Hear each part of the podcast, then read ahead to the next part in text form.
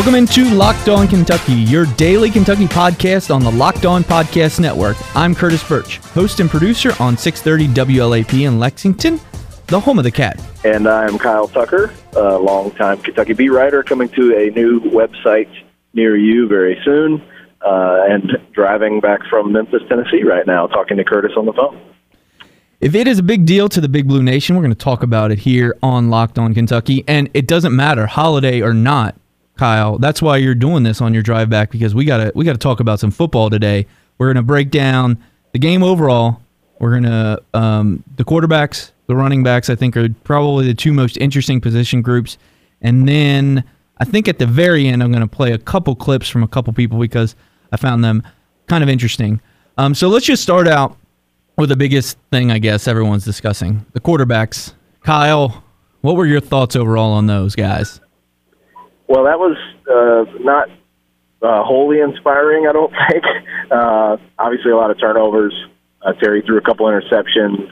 I think one of the turnovers, at least, was not really his fault. But played better in the second half. Gunner obviously led him on the touchdown drive, threw a nice touchdown pass when Terry got injured briefly. Sounds like the injury thing is not a concern going forward, but the bigger concern is I'm not sure that they know exactly still what they have at quarterback. I wouldn't say either of them really blew me away, and I'm sure some people will clamor for Gunner because he actually put the ball in the end zone through the air to an unlikely target. I thought the least unlikely target in David Bouvier, is that how you say his name? Well, there was actually some debate on that this morning on the Sunday morning show that I produce, because someone said it's Bouvier, and there was really? Okay. Well, and that was someone who knew of the family growing up because he's a Lexington product, so that's why they were saying this. So there was it's also Versailles, but we call it Versailles. Yeah, that's Kentucky. So I think it goes into we don't know. Well, maybe we'll try to get some clarification on that this week and report back. Yeah. But also, tip of the cap to him, because former walk-on, earned a scholarship in camp this year, has been a special team standout, and all of a sudden there he is as a weapon. All these names that people have mentioned at wide receiver, and some of these physical specimen that they have, and big-time recruits, and here comes David, either Bouvier or Bouvier, with the big touchdown catch. So that, and I thought the Dory of the receivers, the Dorian Baker catch. As he's come back from injury, he made a very impressive catch and threw some contact. I think in the second half, mm-hmm. But otherwise not a lot of standouts in the passing game. Poor C.J. Conrad, I think he caught 3 balls, but for like 12 yards. Nope, didn't even get to double digits. It was only 9 yards. Was it 9 yards? I thought. Yeah, I was trying to remember. The passing game I think is going to be a concern going forward, until we see more, but at least, and I don't think the next thing you wanted to talk about, at least they have the running game to lean on. I think that was the big encouraging piece of what happened, is that in a game where you turn it over, what they end up with, 4 or 5 turnovers? 4 turnovers. Yeah, but when you turn it over 4 times and you're down at one point to Central Michigan, that we've seen that movie before with Kentucky, and that's often a recipe for disaster. The fact that they could kind of comfortably win a game when all those things go wrong and the passing game's not really hitting on all cylinders, is a testament to how good the running game was. And I think the defense also played pretty well. But the fact that I think just short of 300 rushing yards, 2 guys over 100 yards, I think they're going to lean a lot on that until they kind of figure things out, until that passing game gets a little more settled. 2 things Stoops said, about each quarterback. 1, Gunnar Hoke, he said he was proud of him for the way he came in, and he used him as an example in the post-game talk to the team about how if you're a backup, you should always stay ready, because when you get thrown into a situation like that, with a minute or so on the clock, he leads down, scores a touchdown, and Kentucky has a lead going into halftime, as opposed to being down to Central Michigan, and that would have been probably caught a lot of eyes nationally. UK fans would have been very upset about it, but he's able to do that and then come back. And then of Terry Wilson, I found it interesting that he said that they're going to be looking, basically I'm paraphrasing, they're going to look to try to take some stuff off of Terry Wilson's plate because they ask the quarterbacks to do a lot. Darren Henshaw and Eddie Grand have discussed how every play is a read. So maybe they're going to simplify some things for him going into next week, and I think that could help him because, you know, when you watch some of the stuff he did, it seemed like he was overthinking things to a certain extent. Yeah, and that's one thing I think you don't want him to do going into the swamp, and at what is going to be a tall order to win at Florida, which no Kentucky team has done in 30-some-odd years. No team has won against Florida, period, in 30-some-odd years. I don't think you want him to be sort of mentally scrambling or second-guessing himself in decision-making down there against the speed of that defense. So I think that would be wise, and I think it would also be wise to really lean on the running game. And I think if there's any positive in terms of setting yourself up game plan-wise and setting up how the opponent will approach you, you know, if you're Florida, you're thinking, let's sell out and stop this run because that's the one place where they're dangerous. Well, that, you know, if you can complete some balls down the field, that does set up some play action passing and give you a chance to hit some home runs. And if they could do that early, hit one of those early, then it opens up a lot of things for Kentucky. I just think that's maybe the one disappointment for them is that they were running the ball that well and didn't really capitalize on it at all in the passing game. But now it's on film. They got two backs and really three. I mean, Saheem King, I thought, played pretty well also. That's big. I think the development of A.J. Rose, I think people thought he could be good. It'd be a 100-yard type back and be a compliment to Benny Snell, but hadn't fully seen it in a game yet. And so that was, I think, significant. I mean, he really popped the first big play of the game, the 50-yard touchdown run. So there's definitely, I think, more positive than negative, even though, you know, you'd rather probably blow out Central Michigan by a larger number, 17-point favorites and won by 15. But all things considered, for a first game, one, it wasn't a loss. That's big. We've seen them do that before. And two, I think there were definitely some things to build on. The fact that you can rush for that many yards with a new starting left tackle is not insignificant either. Finally, on the quarterbacks, and then we'll switch gears and talk about some other position groups. Mark Stoops was very directly asked if he was going to be using two quarterbacks going forward, and he said, I don't know. So if he doesn't know... Clear as mud. We don't know. As I said, we'll break down a little bit of the running backs and maybe try to get into some defense here in a second. But first, I want to let you guys know that it is fantasy football season, and FanDuel has never been more fun or easier to play. It's not. If you're not a fantasy expert, then FanDuel is clearly the best place for you to play. FanDuel has something for everybody, and there are more ways to win than ever before. Don't believe me? Here's how does this sound? This season, FanDuel is running a free $250,000 Survivor contest. This is the biggest free Survivor contest ever. Here's how it works. You pick one team to win each week, and you can't reuse that team again for the rest of the season. This locks before week one, so don't miss your chance and sign up now. I'm pumped to play in this Survivor League, and I just joined last week. Here's what you do to get into the free $250,000 Survivor Contest. Just go to FanDuel.com/LockedOn. That's FanDuel.com/LockedOn. Oh, as an additional bonus, new users get a $20 bonus when you make your first deposit on FanDuel. Come play with me at FanDuel.com/LockedOn. You are Locked On Kentucky, your daily Kentucky Wildcats podcast. All right, Kyle, you were like messing up my segments there the whole time. You kept trying to talk about the running backs when I wanted to talk about the quarterback. So I'll just let you. Overall, were you? We hadn't mentioned this about him though. Benny Snell had a fever of 102 when game day started, and still rushed. The night in the hospital, right? The night before the game. No, he was not. He didn't spend the night in the hospital. He went to the hospital. But he was in the hospital the night before. Right? No, the day of. He went to the hospital to get fluids the day of the game, the morning of the game. Oh, in the morning. Okay, I thought it was the night before. And it seemed like there was, you know, buzzing on social media about whether he would even play. And then A.J. Rose comes out and pops the big run, and you know, I was kind of wondering what or how much we'd see Benny, but. Comes in and carries it 20 times, I think. Ended up with 125 total yards and a couple touchdowns. Like I said, he would. Yeah, right. Well, see, I feel like I should be off the hook on the our over-unders we picked on that one because, you know, he was sick. It doesn't count. He ran for 125 yards when he was sick. I think that if you do the math on that, that's over 150 yards if healthy.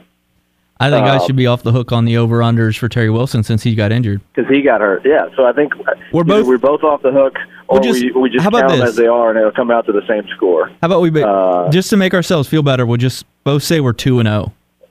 Exactly. I think officially I went 2-1 and you went 1-2, right? No, we both went 2-1. Oh, just because we had the different. Yeah, so I had Josh Allen. We both had Josh Allen with more than 1.5 tackles for loss. And what did he end with, 2 or 2.5? He ended with 3. 3, okay. Yeah, he was a force. I had Benny over 150 rushing, and he was just under. And then I went under 250 total yards for Terry, which he was, and you went over 250, which he was not. That's correct. But there were extenuating circumstances on both of those, with Benny being sick and Terry being briefly injured. So that's we go into week 2, both 2-1. I think we'll keep this tally all year. I don't remember what the score predictions were. I think we were both pretty far off. I know I was off pretty far off. I think I picked them to win by 25-ish or something. I said 37-17. So I was not bad. 20. That's pretty close. I was in the ballpark. I almost nailed the Alabama-Louisville score exactly. Right after the first Bobby Petrino, we're going to win, quote, I tweeted 51-10 Alabama, and I think it was 52-14. Not bad. So, and yeah, I was pretty pleased with that. Speaking of UK quarterbacks, like we did last segment, Mac Jones actually did get in that game, if any UK fans were wondering about what he's up to these days. He's the quarterback. Throwing a third competitor into the Tua Jalen Hurts battle, right? I don't know about that. Yeah. But honestly, Tua is going to be really good, by the way. He's Tua good, not to be on the field. I think the thing that A.J. Rose, some of the stuff, and obviously the competition is Central Michigan, and not to disparage them too much, but you know that is an SEC-level competition. Some of his runs were just impressive. I mean, he had 104 yards on only 8 carries. That's ridiculous. A 13 per carry average is just phenomenal no matter who you're facing. Well, yeah, and you could say, like, well, he had the big one. Well, if you take that away, the 50-yard touchdown, he's still over 50 yards rushing on the other 7 carries. Mm-hmm. So he had a solid day even without the long run, but to show that sort of the breakaway ability to get that big one significant, and then the handful of other just kind of tough runs that he made. Very impressed, and they need that. Your whole reasoning for not picking Benny to go over 150 rushing yards was, they can't keep wearing him out. They've got to find an answer to give him some rest and to complement him in the running game. And I think they have. I think really as a 2-man job with Rose and King, I think they have a nice complementary pair of backs to Benny, where they don't have to feel totally panicked. If he has to miss a game with an injury, or if he has to miss a few series with a turned ankle, or if the guy just needs to catch his breath from carrying the team on his back, I think we can see that they have. I mean, it's not like we don't know what Saheem King can do. He's been around long enough. He can give him a little something. He could maybe use him in the passing game, turn a short pass into a big gain. He's kind of the quicker option. And then A.J. Rose is a kind of similar to Benny, I think, a little more upright, a little taller, not quite as much of a dump truck as Benny, but can do some of those same things. I think he can run between the tackles. So that was good. You do have to take the competition into consideration, but I think it was significant as much as anything for Rose's confidence. He's a guy who really wants to be that next guy. Hasn't gotten a chance to show it much, and when he did, he kind of really shined. So that Central Michigan or Florida International or whatever else it would have been, I think you have to be happy that he was productive in the opportunities he got. Yeah, and the one other thing in the running game that I'd like to mention is that Benny Snell touchdown where he basically... Yeah, he like... Run. He jumped. He hurt. It wasn't like a true hurdle like you see sometimes guys do where they just completely jump over a guy, but he jumped over a guy enough to allow the other defender who was also trying to tackle him to basically tackle the defender who he was hurdling over and take them both out of the play, and then he's in the clear. The photographer that we use for the website, Big Blue Insider, Brandon Turner, had an amazing shot, and it's just incredible to kind of see him like leaping over these guys, and they're both standing there, and they just somehow he breaks. It was one of those deals where it was incredibly athletic, but it showed off a ton of his strength too. I thought he was going down for sure, and then all of a sudden you see him. He's like, he's still running. He's going to score a touchdown. How did he get away from those two guys? Kind of, not really jumped over. I didn't feel like, but it was like jumped out of a tackle. It was very impressive, and needed some yakety sax music for the two guys crashing into each other as they went to try to take down Benny Snell. So, let's say again, to do that, to have sort of that energy and strength in you when you were getting an IV fluid earlier in the morning in the hospital with a virus and a fever is also says something about Benny Snell.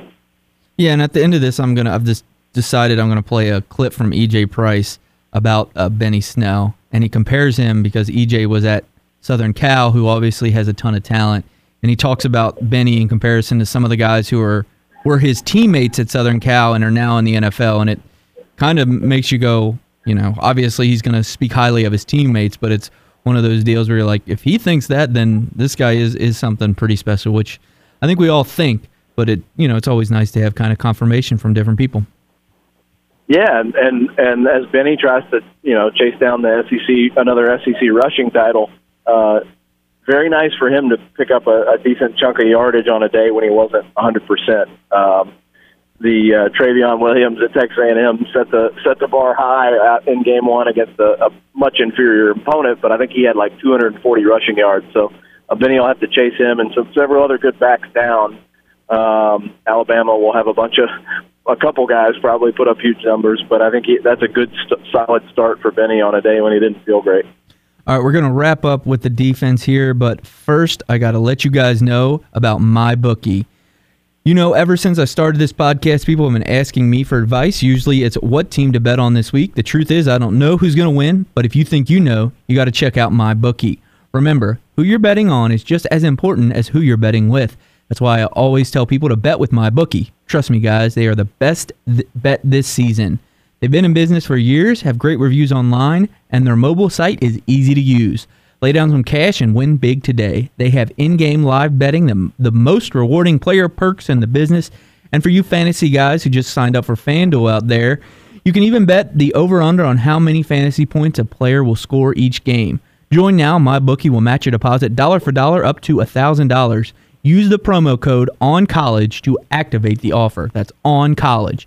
Visit MyBookie online today. That's MyBookie. And don't forget to use that promo code ONCOLLEGE when creating your account to claim the bonus. You play, you win, you get paid. This is Locked On Kentucky, your team every day. You mentioned it when we were going through our over-unders, Kyle. Josh Allen was just an absolute beast, ripping through a hold one time and still getting a sack. That kind of just showed what kind of player he is.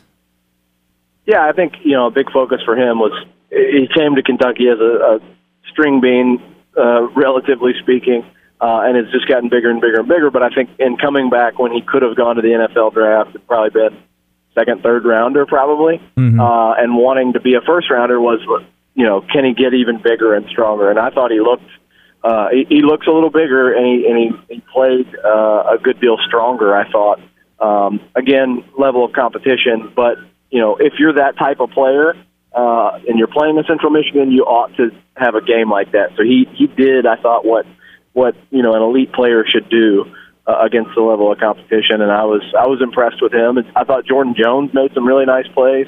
That's good for people to see. He's battled a bunch of different injuries. He's obviously had his non-football related issues that are pretty well documented, but for him to come out and play the way he did, what was his final stat line? I know he had a huge hit on, I think, a sack at one point yesterday.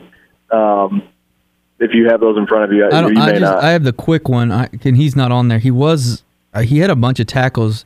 The leading tackles were, that's a third quarter one. Got my notes mixed up here. Jordan Jones finished with 8 tackles and 1 sack, and he also had a half tackle for loss as well.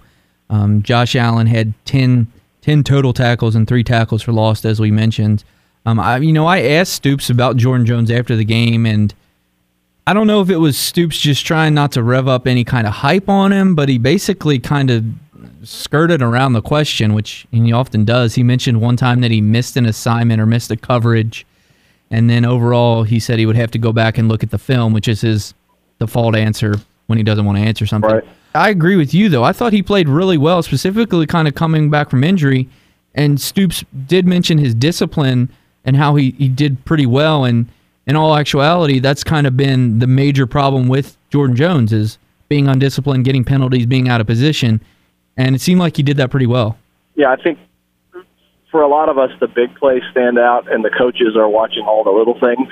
And yes, he made a couple big plays, but maybe Mark and some of those guys noticed, hey, he's still not doing everything right. And Stoops talks about this a lot. You never know. Every game's decided by 3 or 4 plays, and you never know which one it's going to be, like, while it happens. But in review, you say, like, those decided the game. And, if you're Jordan Jones and you make 4 great plays in the game, but you are the one who gives up, your blown assignment, gives up the 50-yard touchdown because you weren't where you were supposed to be, or, it didn't happen in this game, but it has in the past, or your personal foul extends a drive, which, Chris Westry had a penalty, I believe it was, yes, that prolonged a scoring drive for Central Michigan where they had them stopped. And those are the kind of plays against good teams that kind of wipe out anything good you did because they can cost you the game. And I think that's probably where Mark Stoops' head is at when anybody asks him about Jordan Jones. All he can think about are the 1 or 2 plays that he doesn't make or mistakes that he does make that can cost him a game. And I think he's just doing everything he can to rein in Jordan Jones, to tap into all that potential that's there, because we obviously know he's an elite-level talent,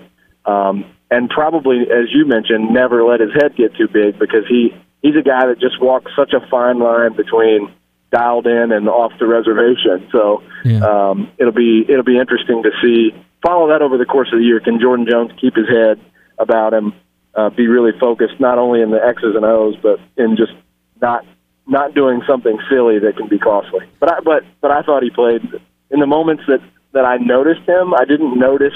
He didn't make me notice him for anything bad yesterday, and he did make me notice him 2 or 3 times for making really good plays. Yeah, and I mean that overall the defense played really well. But to your point, Stoops looking at little things and things bugging him.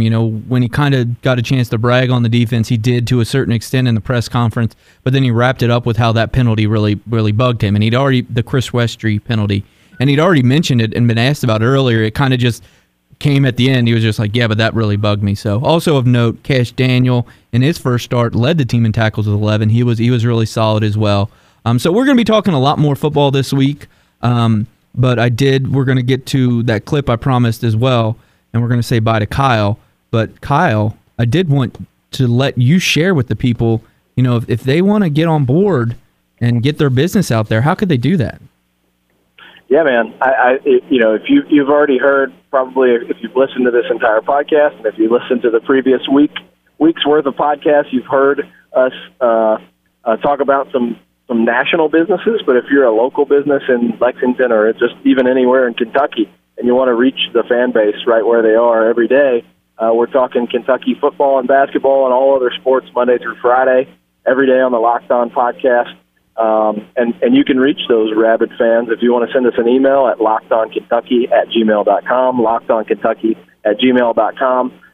Ask how to advertise with this podcast, and we'll tell you. We've already got a couple local sponsors signed up. We're really excited about that. You'll start to hear more about them over the next few days. But send us an email, lockedonkentucky@gmail.com, and find out how you can reach Kentucky fans every day here on the Locked On Podcast Network. Thanks to Kyle for joining us on his drive back to KY after a little bit of a holiday weekend for him and his family. We're going to wrap up this edition of Locked On Kentucky with a little bit of audio from E.J. Price. He's talking about Benny Snell. E.J. Price, of course, was one of the left tackles that is trying to replace Landon Young. We're going to break that down a little bit more this week, so stay tuned for that. But I just wanted to give you these comments because he compared him to some people, and Benny Snell is stacking up against some great football players in E.J. Price's mind. Benny, he's probably one of the – I was at USC, so I've seen Ronald Jones. I've been in the locker room with Juju Smith-Schuster, Adoree Jackson. I've seen special athletes, and Benny Snell – is one of the top athletes I've ever played with or have ever seen.